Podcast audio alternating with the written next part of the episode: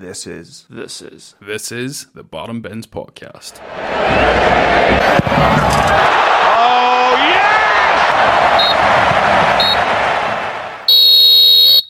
Hello, and welcome back to the Bottom Bins Podcast. I'm Connor, joined in the studio today by Connor Hello, Connor. and Oran. Hello, everybody. How's things, guys? All good, man. Not All good. bad, How not about you? Yeah, coming towards that, that end of the Premier League season. Um, can't believe that we have only one more game week to go. So one more after this episode, only one more episode of Mm-hmm. Premier League coverage for the bottom bins. And For this season, yeah. as a whole, I'd say this first season is, I think, it's been quite successful. To be honest. 100%. Yeah. 100%. Uh, well, look, we'll we'll just start um, with the game week, and I think the, the the best team to start with really is Manchester City, crowned champions of the Premier League five times in six years.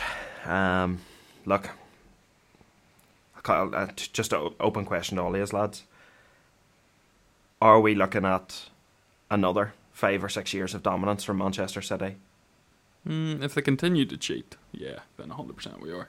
Um, you don't have 155 breaches of Premier League rules and um, deem that as your success. To be honest, look, fair play to them. They have a good team. They've won. They've won the league comfortably uh, for the majority of, of the times that they have won the league. But um, yeah, uh, to be honest, I think that their league title wins will always be tainted by these breaches, um, unless they get fully cleared. Which, look, 155 breaches, they shouldn't. But you know what football's like these days as well. And I'm, to be honest, I'm actually not trying to take it away from their sporting achievements because the players have been fantastic for Manchester City. They've dominated Premier League football. Look, even in terms of European football, they're always getting to the final knockout stages of the Champions League as well. So I'm not trying to knock the players and their successes, but um, look, it, it is very evident that the club hasn't went about it the right way. Um, but yeah, five, five, uh, five Premier Leagues in six years. Um, hopefully, it's not going to be another five to six years of dominance like like the this past spell. But who knows? Who Yeah. knows? There's going to be more money in football. There's going to be more money at Manchester City. So who knows? Yeah, that's true. That's true. It is. I think obviously all the allegations. It is sort of like a black mark against them, and it does taint the success that they've had to a certain extent. But I mean, taking aside the financial fair play element of it, they are still by far the best team in the Premier League. And yes, I I understand what you're saying. You know, they have spent big to get to that that stage, but look, they are coached by arguably one of the greatest coaches of all time, if not the greatest coach of all time. Um, the, the players that they have at the, their disposal are ridiculous, and the run that they've put themselves on, really, from their last defeat to Tottenham, they, they're just a winning machine. They just win football matches. If we take the game against Chelsea here that they had at the weekend, you know, it was actually fairly tight. I think XG had it at 1.08 to 1.06. So, like Chelsea were just, or Chelsea were just behind City in, in terms of that, you know, that XG, and they did have chances to get back into the game. But I think a player that I would like to talk about especially is Julian Alvarez. Um, 17 goals for Manchester City this season in, in all competitions, and he is the backup striker. I think. I seen a debate there on Twitter, and I'm just interested to get to get your, your take on it, guys. Um, a lot of people saying, you know, look, he's a backup striker that scored 17 goals. He is good enough in his own right to start for majority of clubs in the Premier League. So, really, you know, how how long is it before you know we have another Gabby Jesus situation where the sub striker needs more minutes and needs to be playing football? Depends. Like Julian Alvarez can play all across that front three. Um, to be honest, it wouldn't surprise me if he left this summer. I see Bayern Munich are sniffing about him, um, so it wouldn't it wouldn't surprise me if he left this summer. But in terms of the match itself, City played their B team. It just shows how bad Chelsea are. City literally played the kids. Um, they played Kalvin Phillips, who was first ever Premier League start for Manchester City. Yeah, I seen that. Um, like they played their B team. It just shows how bad Chelsea are and, and how bad it's it's been under Frank Lampard, considering the amount of money they've spent and all under previous managers too. Um, but yeah, Julian Alvarez, he's a quality quality player. Um, I mind Jonjo actually making um, the prediction beforehand before the season started and before um, Haaland had actually signed. He said if if City ha- sign Haaland, that Julian Alvarez would be a better striker um, for years to come. And look, it's not out of the realms of possibility. Like obviously, Haaland is an absolute machine, But Julian Alvarez is going to be a world world class talent, and I said to you what a week ago. I said if Manchester uh, if Manchester City were to sell Julian Alvarez and he went to Barcelona, he could put up like not Messi numbers at Barcelona, but Messi numbers at PSG. He could he could literally be their regen Messi. Yeah, definitely. Um, I've seen like he started twelve games and he's had fifteen goal involvements. They got some going. Um, he's coming off the bench. He's always making an impact. Any game he started or played, he has been brilliant. Uh, he's going to have to leave because Haaland is a machine. Haaland has 52 goals in all competitions. The question is, could Alvarez do that if he was starting every game? I think he could as well. I agree. Because City do create a lot of chances because Haaland has been so good this season. But I've seen the stat, uh, he has the most big chance misses in the Premier League history in one season. It was like 25 or something. God. Yeah, he does miss a lot of chances. So City are obviously a, a great team, and five and six years, and as you boys said, like Pep, I think is one of the greatest coaches. He's changed the Premier League.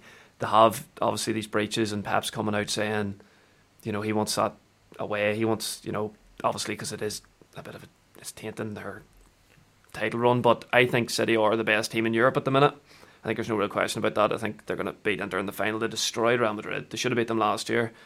Um, but yeah, with Alvarez, he's just Bayern anywhere. I, I would take him at United, but obviously he's not going to go there. But it just shows like the recruitment as well. Like City obviously have you know these charges against them, but their recruitment has been very very good recently. Um, they've positions like uh, two players in every position. They can make nine changes and dominate the game. So you know they're a better team than like that's Chelsea's A team. Chelsea spent six hundred million and they're still getting destroyed by By, by the B team. Yeah. So that just says that you know, and with Chelsea, we'll probably talk about them a wee bit, but I- I'd be very worried about Chelsea. yeah, You know, because they got played off the park by their B team. it's it's definitely a worrying time at Chelsea, no doubt about it. But like the the thing we're always going to come back to this season, especially about Chelsea, is six hundred million spent. Yeah. Yeah, It, it's the overriding figure that's going to have to be talked about when we speak about Chelsea's 2022-2023 campaign. For 600 million to have been spent and to be as unsuccessful as they have been this year, and like we're talking about 600 million on good footballers, it's not as if every player that they've signed is, is shite because that's not how it's been. Like they Yeah. have Joe Felix. They're probably going to get him in the summer. I keep Yeah. saying those like he wants to stay at Chelsea. Yeah, he said last night he did. Yeah, like they spent hundred million on Mudryk. They have Enzo Fernandez Mudryk well. being called out by Joey Swoll By as Joey well. Swoll, yeah. um, yeah, just don't post uh, videos of people's ass crack in the gym, and You won't get called out by Joey out. Exactly. Simple as that. Um, but it, it has just been a tremendously poor season for Chelsea, yeah, and the turnover in managers. You know, when the new ownership come in, you really thought maybe the the model was going to change at Chelsea. That has not changed. No. We're we're basically looking at the American version of Abramovich at the minute in, in Todd Boehly. Um, per season from, from from Chelsea, per on the pitch against Man City, and they're really going to struggle. I think next Yeah. season as well. like the 15 losses this year, and like Lampard's coming out after the game saying we deserve to draw, acquitted ourselves well. You know, is that really like where Chelsea are at the minute? That's how low they are. Yeah. That they're playing City's B team, and they're saying, "Oh, we should have got a draw." You I think know, that shows his priorities as a manager Yeah. as well. it's just He's, he's he would never criticize his own team, no. and he needs to. But he's not. He's not a good enough manager, and No. No. And Potter didn't make a difference. So especially when he is only there on a temporary basis as well. You But- know, if anybody Yeah. could could see what's going on and call it out, and maybe just let the fans know what's going on, he has the ability to do that. Look, Chelsea have been the catalyst of their own downfall, and that's going to creep into the next few seasons as well when they've got this huge, huge wage bill, this massive, massive roster of players that they need to trim down. And I'm not being funny, don't get me wrong, yes, it's all well and good. You play for Chelsea, massive club, one of the biggest clubs ever. However, a lot of these players who are on their wage bill might actually struggle to find another club uh, willing to give a transfer fee or willing to give the same wages they're maybe on at Chelsea.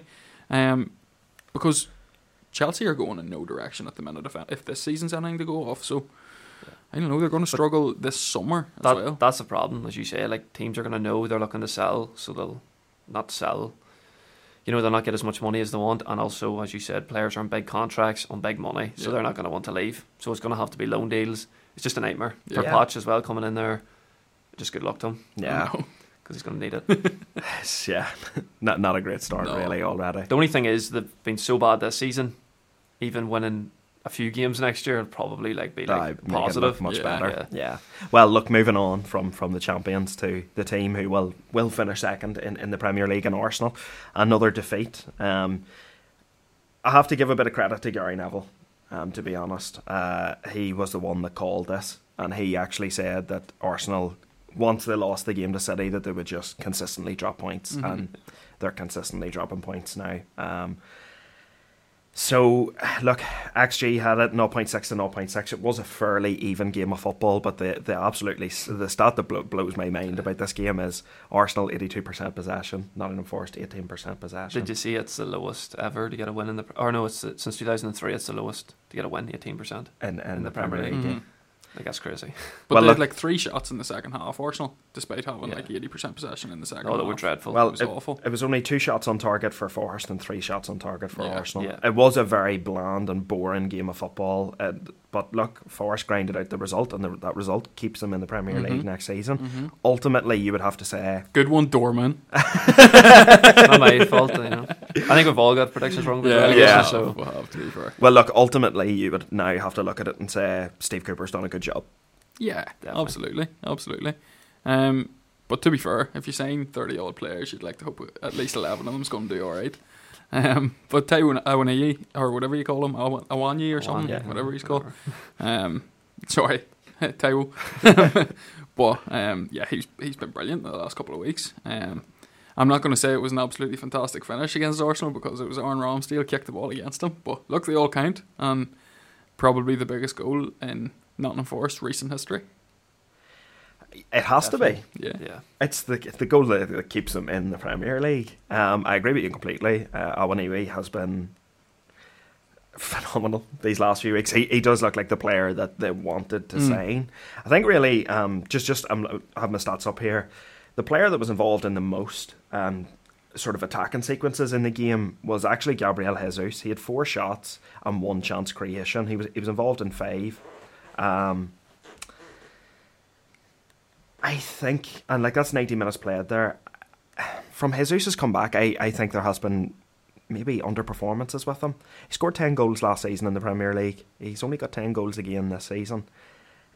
Look, I don't want to stir up a narrative that he's been bad this year because I don't think that is the case. Obviously, missed a big chunk of the season through injury, but I, I think from his come back from injury, we maybe haven't seen the same Gabriel Jesus pre the World Cup compared to Gabriel Jesus now post the World The Cup. thing about Jesus has always been his finishing's always let him down. Mm. He is a good all round player. He can hold the ball up well. He can get others into play, but it's just his finishing has been pretty slag. He should have had a penalty. Um, in the f- I think it was the second half to pull him back, but uh, yeah, I, I would agree with that. I just think you know Arsenal. I seen Arteta said after the game that they played for another three hours, they wouldn't have scored. Mm. Just didn't create enough. The goal came off an Odegaard mistake, which is rare. Um, and then obviously their striker forced a striker five goals in three games, and they've got seven points from their last three games, and Mhm. it's Yeah. kept them up. And you got to give Steve Cooper credit. You have to give the owner credit because he came out after the game and he said he backed his man. He could have sacked him at different stages. They were in big trouble. by the way. Yeah, so you have to give the credit there because he basically said every other team in that relegation zone. I think only five teams in the Premier League haven't sacked their manager this year. Yeah. So every other team in that relegation zone has changed their manager, and as we've seen, it, it doesn't always make a good difference. It can just it can make no difference, which it has in other teams. So sticking with Steve Cooper, and like some players have stepped up, but with Arteta, the team was really weird as well. I seen like Partey was playing right back. They had the the new centre back and left back. I Mm. don't know how to say his name. As a something. Kiwior Yeah, Yeah, and then Ben White was back in centre back. Like he did try and change things because we kind of said he does the same thing every time, but like you know they dictated the play, but they didn't create enough. And for Arsenal, it's Champions League football's good, but they had a great chance. They were leading the league for thirty games. They have as much losses in their last five games as they did in their first thirty-two. So they've just, as Gary Neville predicted, they've just completely fallen. Once Oh, they lost to City, they just gave up basically. They just knew it was over. I think it was the Southampton game as well. I thought after that game we said it as well. Like they're they were just de- dejected. It was as if it's over, and that was even before the City game. Yeah. And then they went and got beat four 0 So. You know, they need more experience in their team. They're one of the youngest teams in the Premier League, but it has been a good season, but they've missed a good chance because I know they will recruit in the summer and get better, but City are going to get better. A lot of these other teams are going to get better. Mhm. So for Arsenal, it, it is disappointment in the end. Yeah, definitely, definitely. And I mean, really, what you're looking at, I think, with Arsenal especially, is like notice what City do. And, and look, I, I know it's hard for other teams because they don't have the same financial means that Man City do, but even Arsenal's like rotation players, you would look at them and say they didn't get enough minutes this season. You know, there was no replacement on the right wing for Saka, and now you're seeing the worst of Saka at the minute because he's just he's out on his feet, he's, he's wrecked. There's no real replacement for Odegaard. Like that guy Fabio Vieira, I think a lot of people thought he was going to be the answer, he's been quite disappointing this season as well. And like the, this is a team that sat was it over 240 days at yeah. the top of the Premier League table. It's the most days a team sat, has sat on top of the table and not gone on to win the league, which is a disappointing statistic for Arsenal fans, definitely. But I think really what it highlights is. And it's what we well, it's what it's what you were saying all season, uh, Oran, and even Eoghan was saying it all season too. It was maybe a season too early for Arsenal. Yeah, absolutely it, it did come down to recruitment. It came down to experience, um, and credit where credit's due for Manchester City. That's where they have it in abundance. They have that good mix of experience in the likes of their captain Ilkay Gundogan and uh, De Bruyne and players like that, and then a mixture of youth in there as well with the likes of Phil Foden. Even though at points of the season we were thinking maybe he has to leave Man City, but he's he's fought his way back into the team and stuff as well. So they they do have that good balance, and that is why they're going to be a force to be reckoned with for years to come as well. Mm-hmm. Um, but yeah, with Arsenal, as as you said, Dorman, get a couple of players in this summer, get the right players in this summer, um, get that mixture of, of youth and experience. Um, because these players, even though it is one of the youngest teams in the Premier League, they will only improve next season. Mm-hmm. Um, but I do think it'll be tougher for them next season in terms of competing for the title because I think a lot of teams will be competing for the title next year.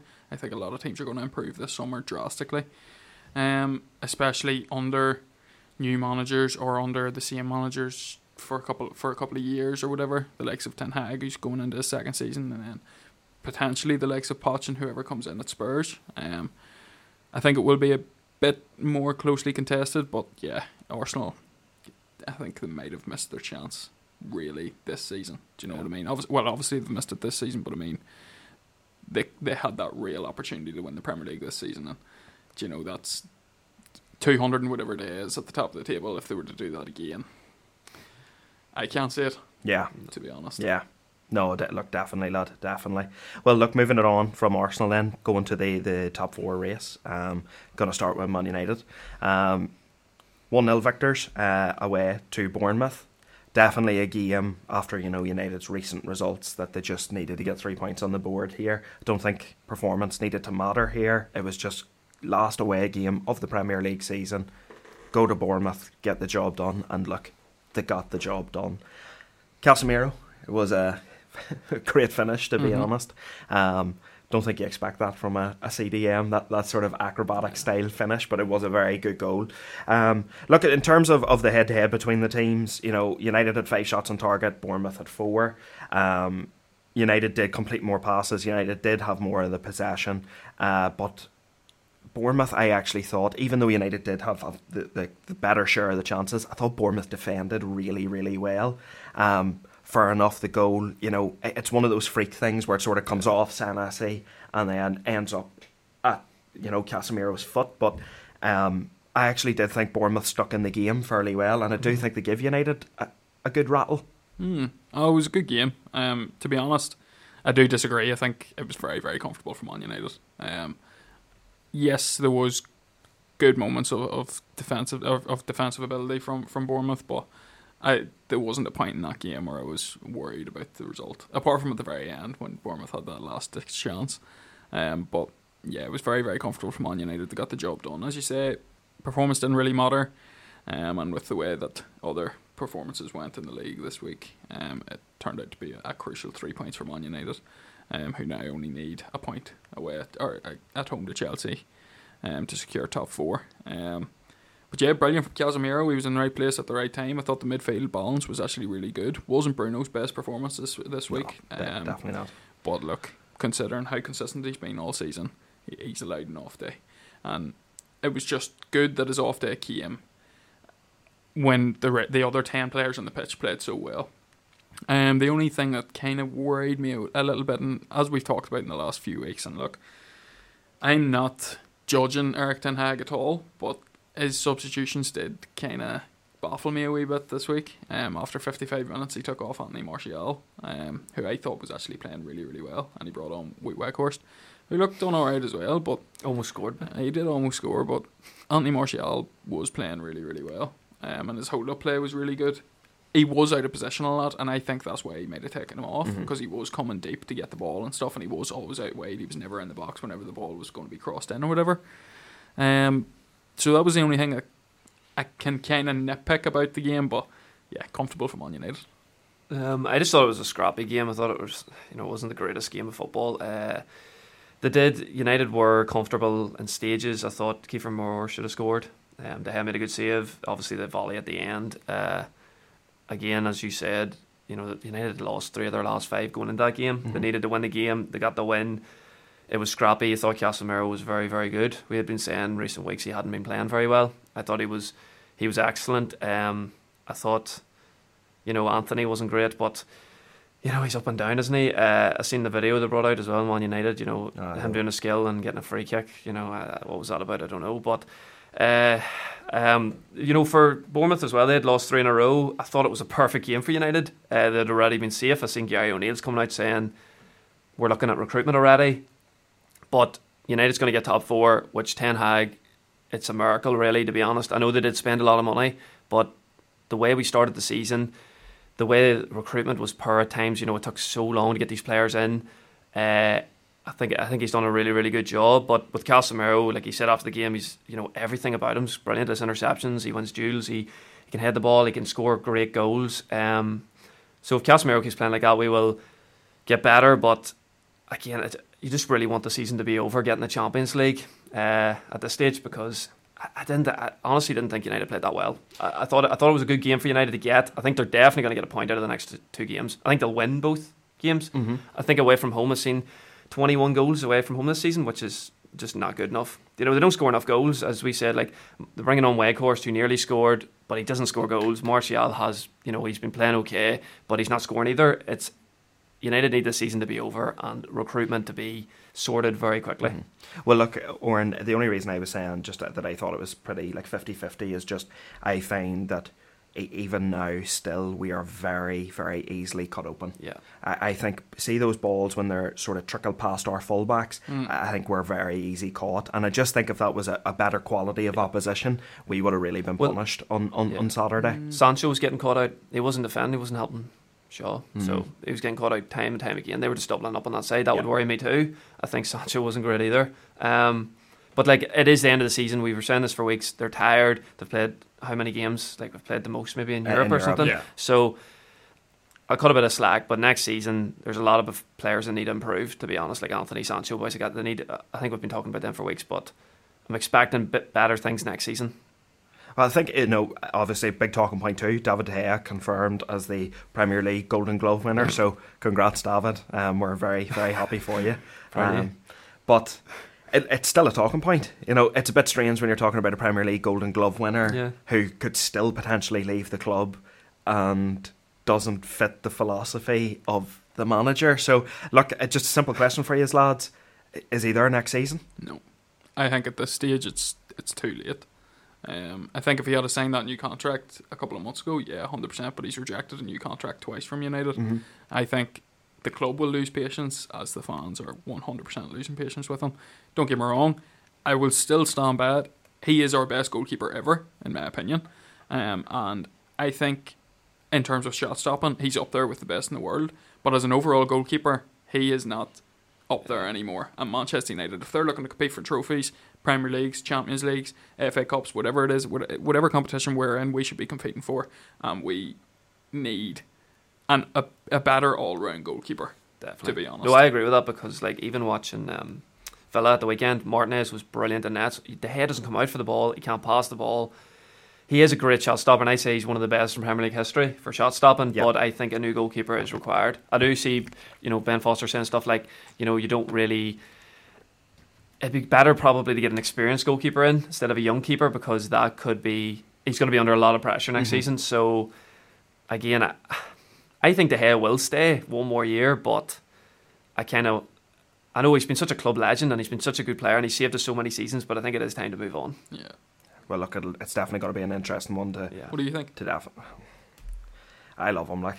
So do I. But it's it's not a bias. I know, Yeah. I know, but uh, maybe I look at this through like rose tinted glasses. Mm. I, I, I never envisioned a Man United without David De Gea, to be honest. And like I, like, not that it makes me any, or it makes me any more of a fan than anyone else, but like I, I don't think I'm as harsh on De Gea. I don't call him out as regular as as as other fans do.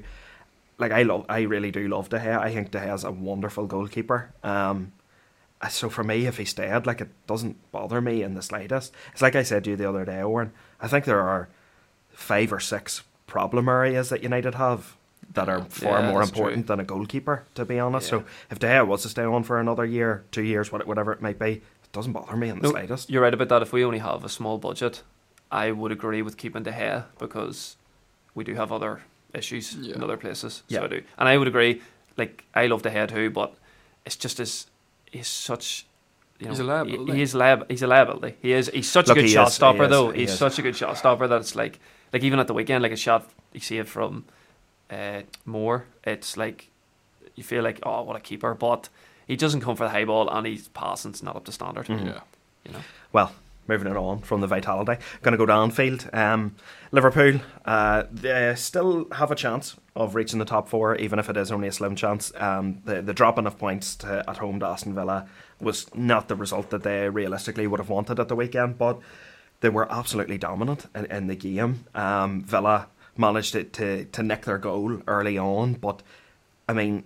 It was one way traffic. Like it was Liverpool. First were, half, it wasn't. I think it was lad. No, it wasn't. Well, like Villa came out and started were playing really, really well, and then they kind of slipped off after about the fortieth minute. Yeah. Um, after Mings nearly took Gakpo's chest off. It was how that was like. I don't know if you agree, boys, but that has to be a red card. Oh, 100 Yeah. percent. tackle, and I, you know me, I do not like Liverpool, but Yeah. that is definitely a red card. I thought Villa played really well in the first half. Um, their midfield, Ramsey, as we keep saying every week, And McGinn and Douglas Luiz have been brilliant. I thought then in the second half, Liverpool completely dictated the game and Yeah. probably should have won it, but um, obviously a poor result for Liverpool. And like Klopp's coming out after saying he's looking forward to Europa League, but I, I just don't believe that because this is a team that was in the Champions League final last season, Yeah.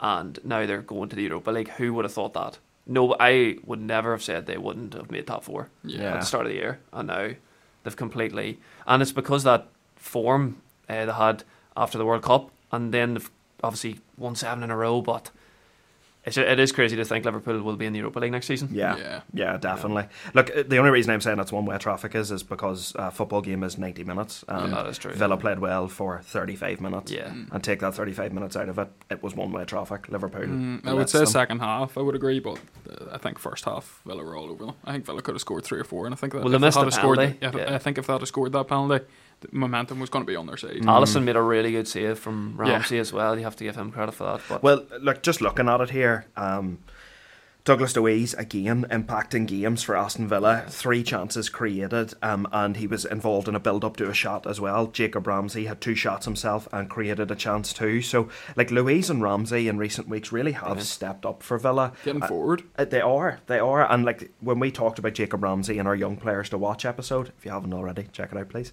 Um, Jacob Ramsey, the one thing we said was he just needs to be more involved, Mhm. higher up the pitch, and like the last from we said that three weeks ago. For the last three weeks, he is absolutely. He's been listening to the bottom bins podcast. Yeah, but he has, but he's been he has been bossing it, goals, assists, Yeah. definitely. really pushing um, Aston Villa forward. Um, but look, it was it had to be football poetry that Roberto Firmino. Yeah. was was going to get the goal on his last ever um, game at Anfield for Liverpool. I'm sure for Liverpool fans, it is a, a very sad day um, to, to see a club legend go really, and I think I think he can be classed as a club Yeah. legend Oh yeah. um, at Liverpool. He's certainly a fan favourite as well, and it, it's not that I like to see you know Liverpool pick up points, but it's, it is one of those stories where you kind of go, ah, look, it's nice to see that you know he gets his farewell and his final send off. Yeah. Um, much as it pains me to say that. it was a good goal. It was a good finish from him. Great Um, ball. Yeah, brilliant ball, Salah. Salah. Yeah, brilliant ball. And I think Salah's seasons went really, really underrated despite Liverpool's struggles. Salah's put up, his put up absolutely fantastic numbers. 19 goals, 11 assists in the Premier League this he's season. been absolutely phenomenal. Absolutely phenomenal. What I do want to say is it's a great result for Man United. means we only need one more point to get into the top four. So Stevie, stop fucking tagging me and shit on Facebook saying Liverpool are coming for us. Little shit.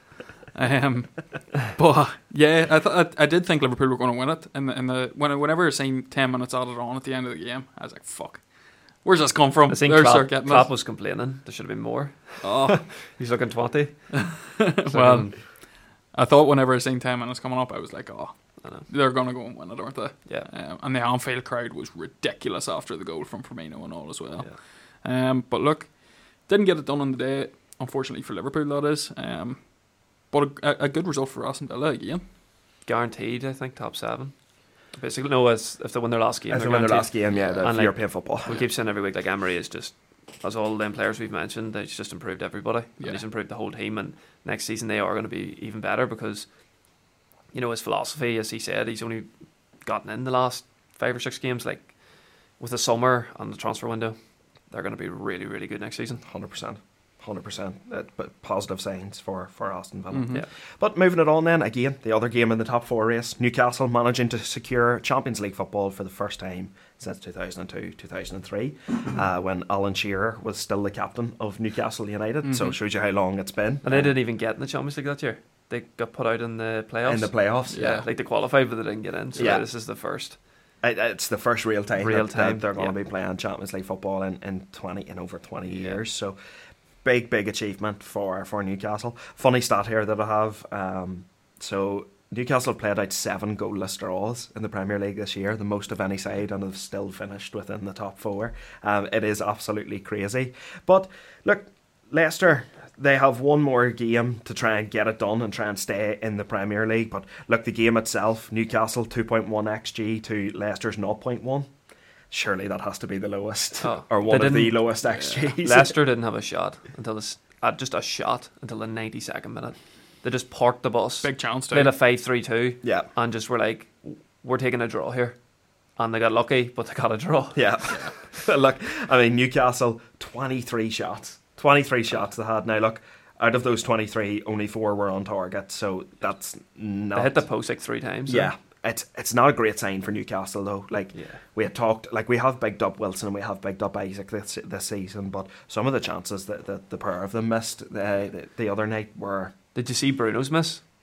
The header, no. Yeah. A yard out and he hit the post. He should have been right yarded. And he should have been Running right yarded. marsh. Yeah. The Bruno miss was the worst. Yeah. Um, but for like Newcastle, obviously they just needed a point, and I think near the end they were just like, "We'll take a point." And like Leicester almost scored at the end. Pope makes a really good save, Yeah. but uh, just got to give credit to Newcastle because I thought they were gonna fall apart, and I thought Tottenham were gonna get top four, but they proved a lot of people wrong as well. Um, because they seen like you know that overlap or whatever they were doing, like the predictions, and a lot of people went against them too. So Yeah. fair play to Newcastle. They started scoring goals again next season. They've, they've like it's crazy to think that they were missing Wilson for a lot of the season. They draw a lot of games. Like what could they be if they could put the ball in the back of the net uh, and take the- their in the- chances? Yeah, You know, and they're going to improve on the team next season because you know there is a few positions where lads are playing like Longstaff and all.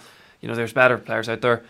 And uh, I seen Eddie Howe was kind of saying they'll be looking trophies next, Mhm. and he was kind of disappointed. I think he's still annoyed about that the League Cup Cup final. Yeah. final Yeah. because he felt like they missed their chance. But uh, for Newcastle, big things ahead, and like seventy points is is a really good total, and they're probably going to get seventy three. So It's fantastic. fair fair play to them, fair play to Newcastle. Well, look, it's uh, obviously the natural progression for Newcastle now would be to, to win a trophy. So Yeah. I don't think that's an outlandish thing No, to say from, not. from Eddie Howe. But just looking at it here, lads, uh, in the attack and sequence involvements, all 10, the top 10 players in the game for attack and sequence involvement were all Newcastle so- players. Yeah. Uh, we have Guimaraes, Trippier, Almiron all on 10. Then we have Schär on 9, Longstaff on 8, Elliot Anderson on 8, Dan Burn on 7, Botman on 6, Isak on 5, and Wilson on 3. Like it's Yeah. crazy that you've Fabian Schär, who is a phenomenal centre back by the way, but he's Yeah. so good progressively, Aye.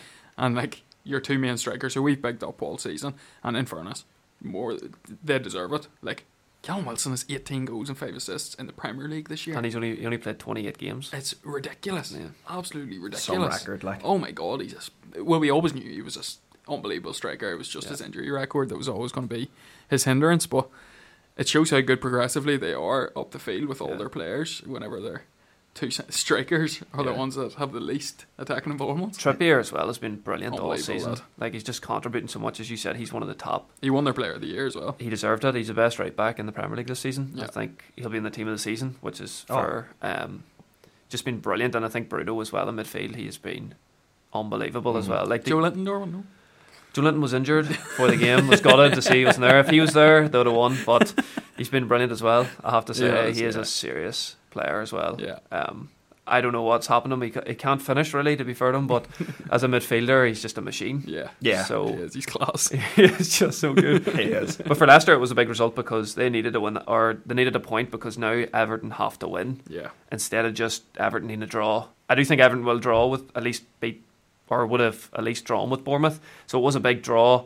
Sh- Or the manager came out. Was it Craig? Wasn't it? Or not Shakespeare? It's uh, Oh, Dean Smith. Dean Smith. He Yeah. came out after and he's basically like, they just accepted they were going to play crap football. We're not going to apologise for anything, and we're just taking a point here, and we're just going to get lucky, and they got Mhm. lucky. So you got to give it them because I've seen people were complaining like, oh, why didn't they try a bit more? They might have might have won the game. No, they just parked that bus Yeah. and they just were like, we are taking a point here. Yeah, didn't start absolutely. Maddison, didn't start Barnes, and I can't even argue with it because they've been that crap all year. You can't, you, you know, you needed the point. They got the point. It's it's panic stations now for Leicester, really. Yeah. So look, any by any means, uh, that's what Mourinho used to say. By any means. Mm. So look, if it's going to keep them in the Premier League, they'll they'll keep doing what they're doing. Leicester fans would have bit their hand off for a point at, at Wed Oh, yeah. Newcastle. Exactly. So Exactly. So look, you can't complain if a team play a certain way. yeah. They still got a result out of it at Exactly. the end of the day. Um, moving on then to Spurs. Um, defeated 3 1 at home to Brentford. Really, just a, a season of calamity for Spurs is just getting dumped on even more now, to be honest. Uh, the XG, um, believe it or not, places it at Spurs with 1.8 XG to Brentford's 1.3. So Brentford did manage to overturn that sort of that XG deficit to to to get the better of Spurs.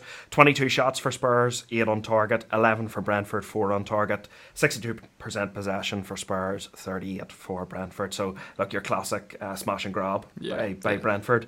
Um, Oran, I, I'll let you Yeah. go go about Bryan Mbeumo here.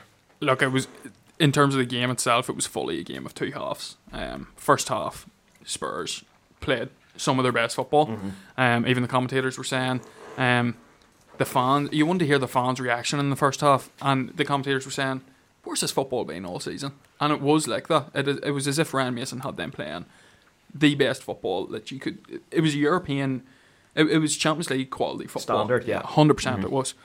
Second half, obviously, Mbeumo went and got his goal, and then second half, it was they just fell apart. Uh, Bryan Mbeumo, like we know he's a class player. Um, there was always going to be question marks whether, like Brentford are safe at the minute. The, they can still get European football after this result, but um, without Ivan Toney, it was looking a bit. Who knows what's going to happen? Whether they're just going to, you know, solidify their position of where they are at the minute, Yeah. um, or whether they're going to really push for it. And second half, they were absolutely brilliant, and Bryan Mbeumo really did step up to the plate in the absence of Ivan Toney. Two great goals. Um, did think Forster could have done a little bit better for some of them. The defending for the first goal was horrible. It came from a throw in. Uh, at Spurs throw in, it came from. Um, so it was it, it was awful defending. They cut right through them. But second goal in Wemo, he's flying. I didn't realise how fast Oh, he was. He is rapid. flying. And he's just as quick with the ball at his feet. Oh my god, than as he he is is with- without it. without it, Yeah, yeah. he was brilliant. And between him and who's our right back, Aaron Hickey, was he playing right back? Yeah, because I think Rico Henry was playing left back. Yeah. I think it was Aaron Hickey playing right back. Their like interchange and connections was fantastic in this game. Um, and then yeah, Yoane Wissa got a goal. Is I think his seventh league goal this season. Um, to to finish it off, but um, Spurs had a chance to get it back to two each. Um, but look, wasn't to be, and uh, Wissa finished off the game, and a, a good result for Brentford. Mhm. Yeah, yeah, it was weird because usually Spurs don't start games well, but this game they started really well. It was their earliest goal of the season at home. Yeah, Um, what a could- finish, by the way. Oh, some oh, free kick. what a goal! What a finish. Oh, Some free Harry Kane, twenty eight goals this year. 20 And and now Tim McGowan 25 he scored in 25 different games which is a new record Yeah. I thought Kulusevski first half was really really good he's playing that like 10 role I Yes. thought he was superb you know Son should have made it he had chances he should have made it 2-0 Lucas Uh, Moore had a chance as well. Lucas Moura had a he came chance second half, Spurs just collapsed once and Mbeumo scored that goal, which was a great finish. Um, defensively, Spurs are just atrocious. You know, Sanchez and Lenglet and Davis was terrible. You know, uh, the third goal Skipp. I don't know what he was playing at. Mhm. Uh, it was just it was just such a poor second half performance, um, and they were shouting Levy out, and um, I can't really blame them because if that was happening at United, you'd be saying the same thing. Uh, Brentford top ten guaranteed.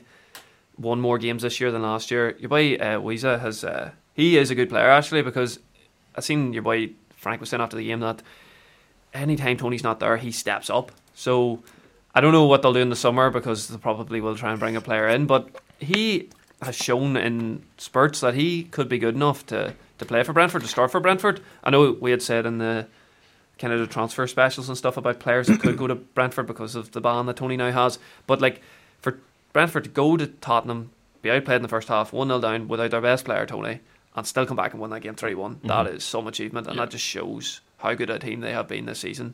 And it just shows a great manager that they have. Yeah. Yeah. Agreed, lad. Agreed. Like if you just even look at the attacking sequence involvements here, look, it was a bigger turnaround for Son. Definitely, I, th- I thought he had a much much better game. Um, he had three shots, he created four chances, and was part of two build up to shots. So he had he had nine attacking sequence involvements in total. That's his, uh, the most he's had this season. Um, obviously didn't get a goal, had a very good chance to, to make it two each, and, Yeah. and, and couldn't convert. But in, in saying that, I thought for for him especially, I think uh, this game and, and the final game of the season for Spurs, if he can maybe do something within these games, if he can get an assist or a goal or something, it might just bring the confidence back up for next season. Because look, he has been one of the biggest disappointments this season, Yeah. no doubt about it. And he knows it. He, tweeted he knows it there himself. the other day. Yeah, like he knows it himself. But listen, Son's still a world class player. Yeah. Like he is, and I've I do have faith that next Yeah. season he will be back at his best. I think that this is just a blip. But uh, for Spurs in general, next season it's going to be difficult. See uh, uh, Slot is the Aye. the rumored Yes, favourite mhm. for, for the job at the minute, who is a good manager Yeah. and I think could come in there and really. But one thing Slot's very good at is uh, youth development, and I, I really think that's maybe where Spurs need to look at and focus on because if they're not going to spend the money in the transfer windows that the other clubs around them spend, then youth is probably their best avenue at rebuilding a, a Champions League quality side. Yeah. I still don't think Harry Kane's going to be there next season, though. I do fully think uh, Kane will be at Manchester United next year. Well, I'm I'm hoping and I'm praying that Harry Kane will be at Manchester United next year. Um, and and without Kane, it's it's going to be a big big struggle for, for Spurs next Yeah. season. With Tottenham, you obviously watch them more than us, but I would honestly be very, very worried because I think there's so many teams are going to go ahead of them, and I think they could go into a position. I know they have a great stadium and the great facilities, but they're not going to spend the money. I know they're going to go through youth, but they're going to lose Kane, Kulusevski. He's kind of been rumored to leave. Yeah. I think, and they're defensively woeful. They have no Mhm. goalkeeper. I would be really worried about Spurs next season. I don't see them like they're probably not going to come top seven. I I think they'll be lucky to get top eight next year. Big call, boy. Not even. They're just terrible. Unless they get a good manager in and he just transforms the club, which is, go- again, it's going to be very difficult to do. Again, if they lose Kane, they have Son, I know that. If they lose Kulusevski, Richarlison's been a flop. It's just been such a bad season. And their centre backs are just Yeah, yeah. awful. yeah. Dier, Lenglet, Sanchez. You know, they're playing Davis sometimes there. He's left back as well, but he's been he's not good enough. You know, Romero's a liability. Skipp's okay in midfield, but Bissouma's been brutal. He was Mhm. back. He's made no difference. Yeah, he was awful the other So day. it's just like for Spurs, I just, I'd be very worried if I was a Spurs fan. Yeah, definitely, lad. Definitely. I think it'll be interesting to see over the summer what to do. Top eight is. Uh, yeah, we'll, we'll, we'll, See, it is we'll, tough, we'll, we'll wait it? and see. Yeah. We'll, we'll, just have to Top eight's very difficult now. It like, is, Like it is. Arsenal finished eighth a few years ago too. Mhm. It's very tough. Like Like when you look at the teams around them, like Sevilla, Brighton, Brentford, you could probably make a strong case that those Yeah. teams are better. Liverpool's going to get better. Yeah. You know, they're all like, I, I just don't really see them coming. Like West Ham will probably even get better. Like there's a lot of teams that will improve. Improve, yeah. So I'd be worried. No, well, well, look, we'll just have to wait and see. Yeah. Uh, moving on, then, just going to run through these last games quickly, lads. Um, so, Brighton, uh, 3 1 winners at home to Southampton. Uh, look, De Zerbi football in full flow here. Evan Ferguson, two goals. Pascal Gross with a goal. Assists from McAllister, Mitoma, and the centre back, Levi Colwill. Mhm. Again, another player that we talked about in our young yeah. players. So, listen, folks, if you really want to get in depth football knowledge and uh, learn something about players in the Premier League, then you definitely need to be, be listening to the Bottom Bins podcast. Um, look, lads, this was fairly one sided 63% possession for Brighton to Southampton's 37, eight shots on target to one shot on target. It was complete and utter domination, really, from, from minute one to minute 90 for. See, I'm going to disagree again. Oh, mate. Are you going to say I, wa- I watched I watched the whole game, and I think that, that them stats are just they're portraying a, a different picture than what actually happened. Like Southampton had made it two each, yeah. and it was disallowed. And in that spell of, know, look, I'm not saying it wasn't domination the entire game because Brighton were by far the better team, by far the better team. But from the second half, for that first like 15, 20 minutes, Southampton were unreal, Mm. unreal, and they scored two goals. Walcott was offside. It was a great finish as well. Pascal Gross messed up a wee it bit. was so tight too. Yeah. It was like an inch offside. I I think it was like, it was rightly the- offside. yeah, oh, yeah. But it was a great correct finish too. He took decision. it around the keeper. Oh everything. yeah, it was correct brilliant. decision. Yeah. Um, marginally offside, but Yeah. like three one was actually quite flattering for Brighton after just after that spell because we know what teams can do and with a bit of momentum. Yeah. Um, but yeah, look, they've done what they needed to do. They're one point away from guaranteed Europa League. Um, they're guaranteed European football for the first time in their history. Evan Ferguson, 18 years of age, scored two great goals.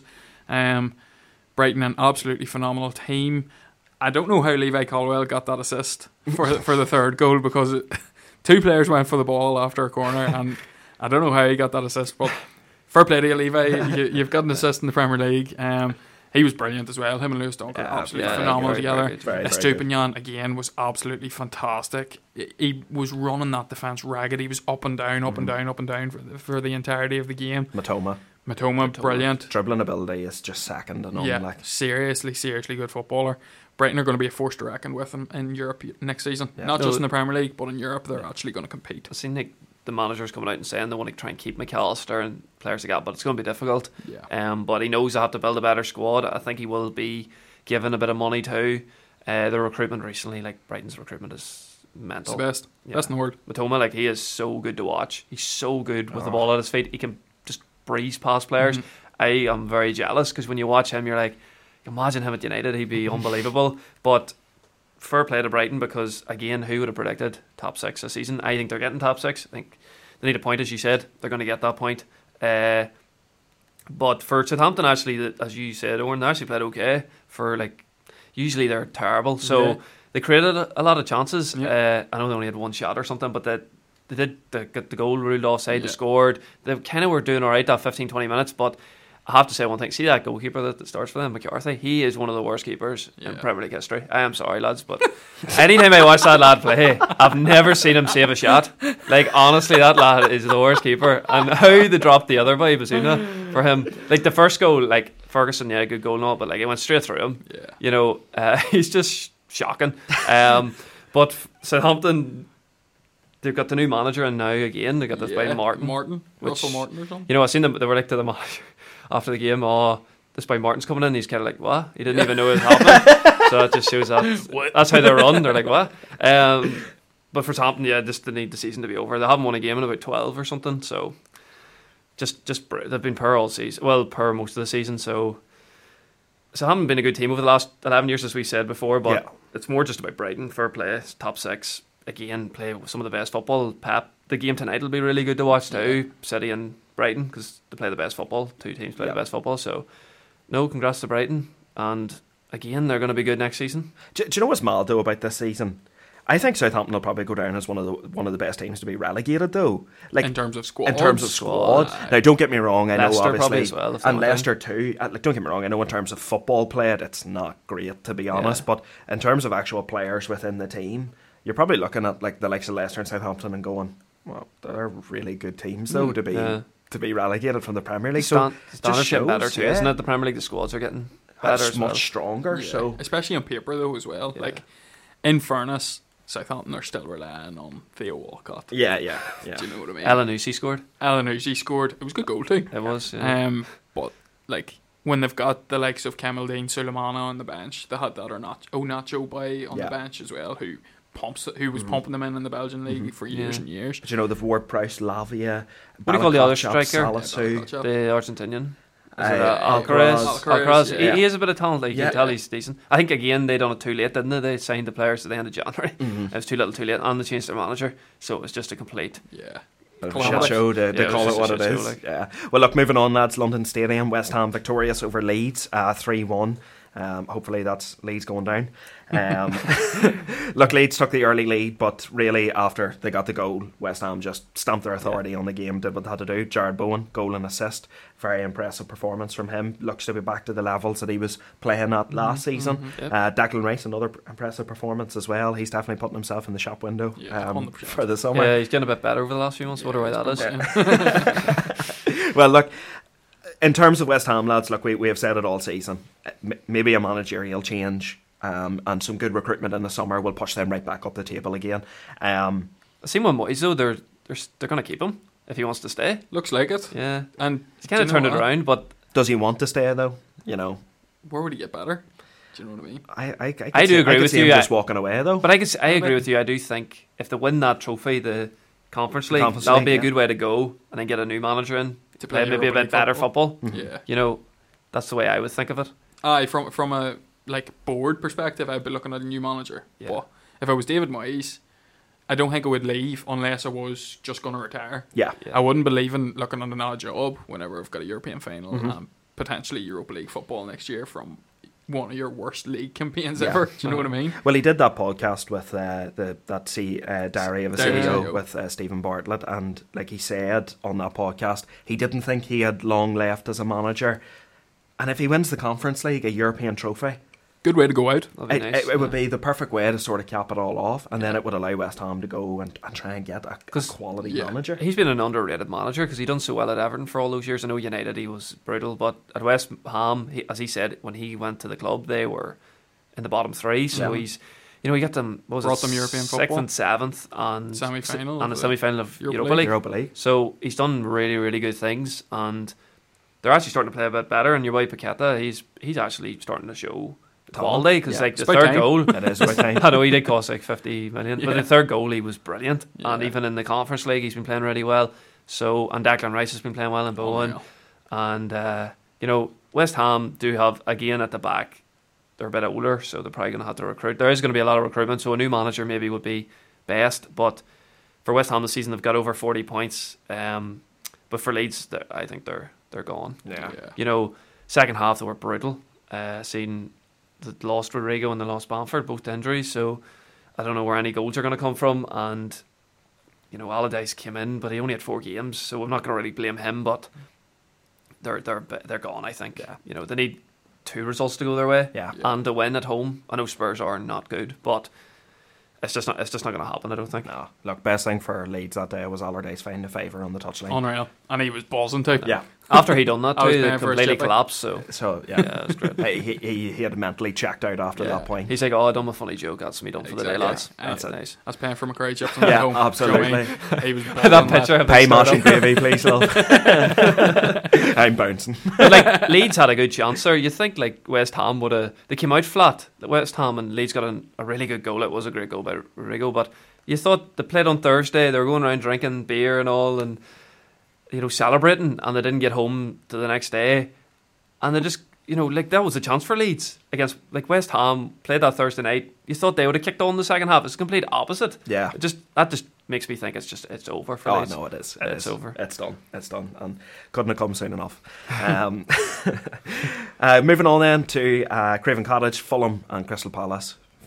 Finished two each. Probably is the most one of the most even games there's been this Yeah, season. yeah. Two teams, both with eleven shots. Uh, Palace just slightly ahead in terms of the shots on target, five to four. Um, Edouard with a goal. Eberechi Eze getting on the assist list. Joel Ward with his first goal in about fourteen years, Mm-hmm. um, and Mitrovic then with, with two goals as well. So good to see Mitrovic back firing yeah. for, for Fulham. They'll be hopeful that carrying that into next season, Mitrovic will stay in this kind of form. Um, but look, the England squad was announced today. Eberechi Eze is part of it, and you would have to say it's well, well deserved. Two Palace players, Mark A as well. Yeah. Um, Yeah, well deserved. I think it's 11, 11 goal involvements in his last 10 games or something. Um, he's been absolutely phenomenal. Um, phenomenal. And look, it was, this wasn't one of his more beautiful assists to Odsonne Edouard. It was just a simple pass. A fantastic It was a finish by finish, Edouard yeah. as well. Um, fantastic finish. Both of Mitrovic's goals were very, very good. His, his header, especially, was fantastic. Yeah. Um, yeah, good to see him back on the score sheet. Good to see Fulham playing the way they played all season, um, giving their fans a bit of a show. Um, I think it was Mitrovic's 15th goal, 14th and 15th goal of the league this season. So fantastic. And keeping him fit and keeping his discipline right next season will be a huge, Very huge, important. yeah, very, very important for, for Fulham next season if they want to progress from what they did this season. But yeah, 2 2 draw. Neither team in trouble of anything. Just a good game of football. Yeah, yeah. like Fulham can come top 10. Mitrovic has been a big miss. They've been underperforming recently. Scored three goals in his last two games. Um, as you said, it was a great header. Uh, Fulham maybe could have won a great save by the goalkeeper from the Yeah. Willian shot. Willian again, another assist. He's been playing brilliantly this season for Fulham. I've seen their manager come out and said a lot of teams or a lot of people thought we were going to get relegated, and now they're going to maybe get top ten. I think they're tenth or eleventh. Yeah. So you got to give it to them. And Palace, you know, it's a, it's a good point as well for Palace, who at one stage were looking like they could be in a relegation battle, Mhm. and now are well above that. So yeah, a draw a draw is kind of fair in the end. Oh yeah, and you'd fancy Fulham to finish above Chelsea anyway. Like so, Yeah. if we're being honest. We'll, we'll two, smash. two completely, you know, the squad of Fulham compared to the squad of Chelsea. It's We'll do them a favour on Thursday. We'll Yeah. smash Chelsea. yeah, chalk and cheese, really. I did see a stat today, though, lads. João Palhinha has 80 uh, successful tackles in the Premier League this season, the most of any player. Brilliant. The closest to him in second is Pascal Struijk of Leeds with 56. Jesus. Just highlights, just highlights how good of a signing João Palhinha has been. Things been very good as well. That by Reed alongside him. Harrison He's Reed, very- yeah. And then the by um, I think it's right back Tete. He's Mhm. very good too. Yeah. So like they've had so many performers this year, but Palhinha has been unbelievable. Mhm. Like Yeah. how a big team. I could see him getting linked to a big team in the summer because he's what is he 27, 28? 27. 20, he'd, he'd be 28, I think. It's by the Like we bought next season Casemiro. I know Casemiro was rammed and all, but he was 30 and he cost like 60 million. But you Yeah. probably could get a good price for Palhinha. So Yeah. Yeah. top player. Oh, I said it in one of the early podcasts. It was one of my first prediction or one of my first opinions of the week that he's the best midfielder outside of the big six, uh, the, the traditional big six that is. Um, and I still stand by it. O- Of course, there's like Bruno Guimaraes and Joelinton and boys like that, but i- his numbers speak for themselves. Yeah. Definitely. Definitely, lad. Definitely. And the final game of the game week, then, lads. Big relegation scrap. Um, well, I know, sorry, Wolves are safe, like, but what for in terms of Everton, this was such an important Yeah. game, and really, I'd say Everton fans were clasping their bum cheeks right up until the, The 90 plus minute. nine. uh, with when that corner was swung in, Yerry Mina managed to get his head to it and Yeah. sent sent those Everton those Everton fans in the away end a light. Mhm. Um, look, this is coming right down to the wire, lads. So I just have to ask the question. Final prediction.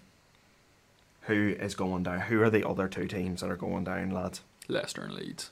Yeah, it's Leicester and Leeds because Everton are at home last game, and they're going to have the, the crowd behind them, and I think they're going to get the win against Bournemouth here. Kind of Yeah, I think they're on the the beach. yeah. So I would just it would be brutal for Everton if they do not stay up in that position because they are in such a good position. Um, actually, it's funny the way the three centre backs are all involved in the goal. That was Yeah. that was Yeah. funny, and then like you have to give Keane credit because that was some touch and great pass Yeah, Mina. it was. That was like a striker Yeah, touch. So yeah, but I think he produces them at once the points I in the season. He scored that goal against Tottenham Oh, too. real, what a I goal know. too. Like what? You know, maybe if he, he's not the greatest defensively, but He's not even the greatest. maybe he should be a striker. He's Get not him even the top. best Keane in his Uh, family. no. Will Keane's probably. Yeah, probably Get him up top. Get him up top. Yeah, like, I mean, realistically, you could literally sign him on a contract where you pay him as he plays, as in if it's the 90 plus two and you have a corner, just Yeah. whack him on up there. just go, like, you know what your job is. Do what you. Get some sort of nick on it. He's like and, Shane uh, Duffy. Yeah. basically. Just do you think? Uh, then, do you think Leicester Leeds go down? Yeah, I think Leicester leads as well, lads. To be honest, I, I, can't, I don't see a world where Everton are playing in the Championship. To be honest, I hope not. I, I do have that soft spot for Everton. Yeah, Same. Yeah. I feel it for Mincy. Like I just, I would break his heart. Like, a part of me is like, no, no, no, no, no, wouldn't do that to him. Yeah. do that to him. Uh, no, but look, it, it is. I think that that sort of result though shows the resilience of this Everton Yeah. team under Dyche. Um, look, they do concede a lot of goals that were meant to be made def- defensively a lot better under Dyche, but that, that just hasn't been No. the case. But look, if they can stay in the Premier League this year, they are they will be able to spend money in the summer. He will be able to get players in that he views as what he needs for next Yeah. season. So I do think Everton's going to be all right in the long Still, run. should they could worry about that points deduction, which could happen. But and then I was just going to say about Wolves, Ruben Neves, that could be his last game for the club. for the club. Yeah, ah, I've so seen him play. waving to the fans. Yeah, I know he sure. does it every year, but I've seen him. Yeah. Seen he kind of last said man. though, he says Champions League, so Yeah, Just give and him a. Barcelona. I- I've seen Fabrizio Romano said that they've already a contract agreed with Barcelona. It's just whether a fee or whatever can be agreed. can be agreed. they can spend money. Who knows what's going to happen Exactly. with Barcelona this summer? Exactly. Well, look, that's it for the Premier League coverage. Moving on to the picks of the week. Uh, then, lad, Mhm. Conor, who is this week's player of the week? It's actually a really difficult one because there actually was good performances. Mbeumo scored two goals, obviously Ferguson, um, and then Mitrovic scored two goals as well. But I'm going to be a bit biased and I'm going to give it to Ferguson. He's been brilliant, playing brilliantly. He's only 18 years of age and his all round play. We talked about it again in the podcast, um, how good he was. Uh, six goals for a teenager in the Premier League. You know, that is some achievement, especially as he's not been playing all the games. Um, but he got what he deserved because I think he's just not been scoring as much recently, but his all round game has been brilliant. So, Mhm. two goals, brilliant performance, gets Brighton European football for the first time in their history. Yeah. You know, steps up like an 18 year old who does not look like an 18 year old. He plays like he's way older than that, and a player that is very exciting. And I would love him at United, but 100%. I think the best thing for him though would be to stay for another year or two. You know, get a get I that game time a bit more, yeah. See, we were talking about this last night. Do you not think it would make more sense for a big club, say it like Manchester United, to sign him now and loan him back? Yeah, definitely. hundred percent. Because at least a year. At A year. least a year. Yeah, especially playing European football Yep, definitely. because he'll get so many minutes. But No, I, I would agree with that. I think it's not football manager as well, so it's probably Yeah. not going to happen. Do you know what I mean? But yeah.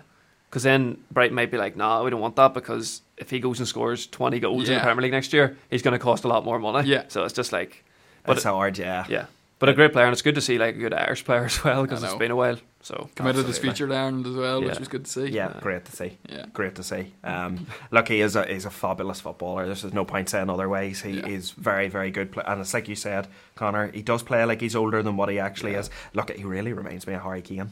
Such a mature striker for his age. Yeah, Yeah. I just think the way he plays, back to goal, drops deep, can pick up the ball, very comfortable on the ball Yeah, as yeah. well. To me, he does just remind me of Harry Kane. Yeah. Well, Sky Sports done like a it was like a video package on him yesterday. I seen it, um, and they went back to his old club and they went to Bohemians and stuff in, in Dublin, and uh, he was a midfielder. All his youth career, he was a midfielder, and I say all his youth career, he's still only bloody eighteen. do Yeah, you know what I yeah. mean? yeah. So for the last three, four, five years, minus last year, he had been a midfielder. So that's why he's so good on the ball. That's why he comes deep to get the ball. Yeah, he's gonna be. But- he's the yeah. heir to the throne, I think, of of Yeah. Harry Kane. Mhm. He's the heir to the throne. But you were saying like he's he is 18, but he's basically been playing playing for Bohemians from he's 14. Yeah, And I 14. s- you see the highlights. Even he played like Chelsea in a friendly, and he's In just running game. through them. yeah, So it just shows like he has been playing for four or five years at a you know, not not a high level, but like at a decent level. professional so, level. Yes, professional level. So Yeah. you know, I can just he's just going to be an unbelievable player if he Mhm. can stay fit. Hundred percent, hundred percent.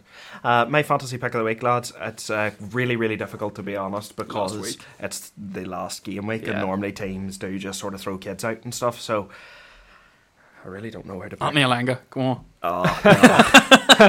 I couldn't do that, lad. I've had some wild shouts this year, but, but Elanga, no, I, I have to draw the line there. Um, I'm actually going to go for Douglas Luiz. Oh, nice. I think Villa will still be trying to push to to try and cement a European Europe, place, yeah, so they're going to go strong. And I think just the way that Luiz has been playing recently, he's been absolutely phenomenal. So I'm going to go Douglas Luiz. Yeah, good shout. Good shout, yeah. Good shout. Um, my opinion of the week. Um, kind of touched on it last week. Um, was going to touch on it when we were talking about Spurs. It is about Spurs, um, and I think that they need to sign David Raya this summer. That's my opinion of the week. I think if that game against Brentford was any audition whatsoever for a club like Tottenham Hotspur to be signing David Raya, that was it. David Raya made two world class saves against Son um, to, to stop them from going 2 2. Um, his distribution, his first touch, his composure on the ball, everything was just phenomenal the other day. And I know that comes with the system that Brentford play as well. However, with the goalkeeping situation that Tottenham have, Hugo Lloris will leave this summer. Fraser Forster is not good enough to be a number one goalkeeper in the Premier League. He is good enough to be the second choice, that's fair enough, but he's old as well. You can't be relying on him for an entire season. They need to sign David Raya, who's leaving Brentford. look, we did say he's going to cost about 40 million. Personally, I don't think he's worth the 40 million, but I think for Spurs, he would definitely be worth that 40 million um, because it's an investment. He's 27. Um, you're still getting in the Premier League, if he's, if he's to stay at Spurs, you're getting at least six, seven, eight years out of him at Yep. a top class level.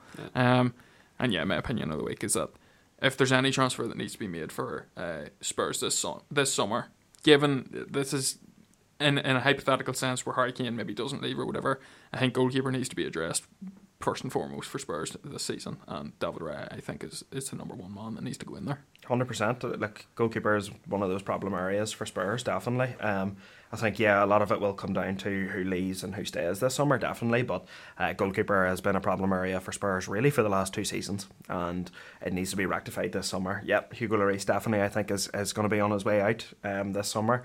A good servant to Spurs, um, was a good club captain for them, and I think a lot of Spurs fans will be sad that you know Hugo Lloris will, will be leaving the club. But listen, Raya, good good good goalkeeper. Very good with the ball at his feet. Uh, good shot stopper. He is the modern goalkeeper, really. So he is he, uh, he is going to be an upgrade on on Lloris. Well, the way Lloris is currently playing, he's definitely an upgrade. So um, yeah, I would say it would make sense for Spurs. It's going to make sense for a lot of teams to go for Raya Yeah, realistically this summer, and I do think the Premier League is where he wants to play. He will stay in the Premier League.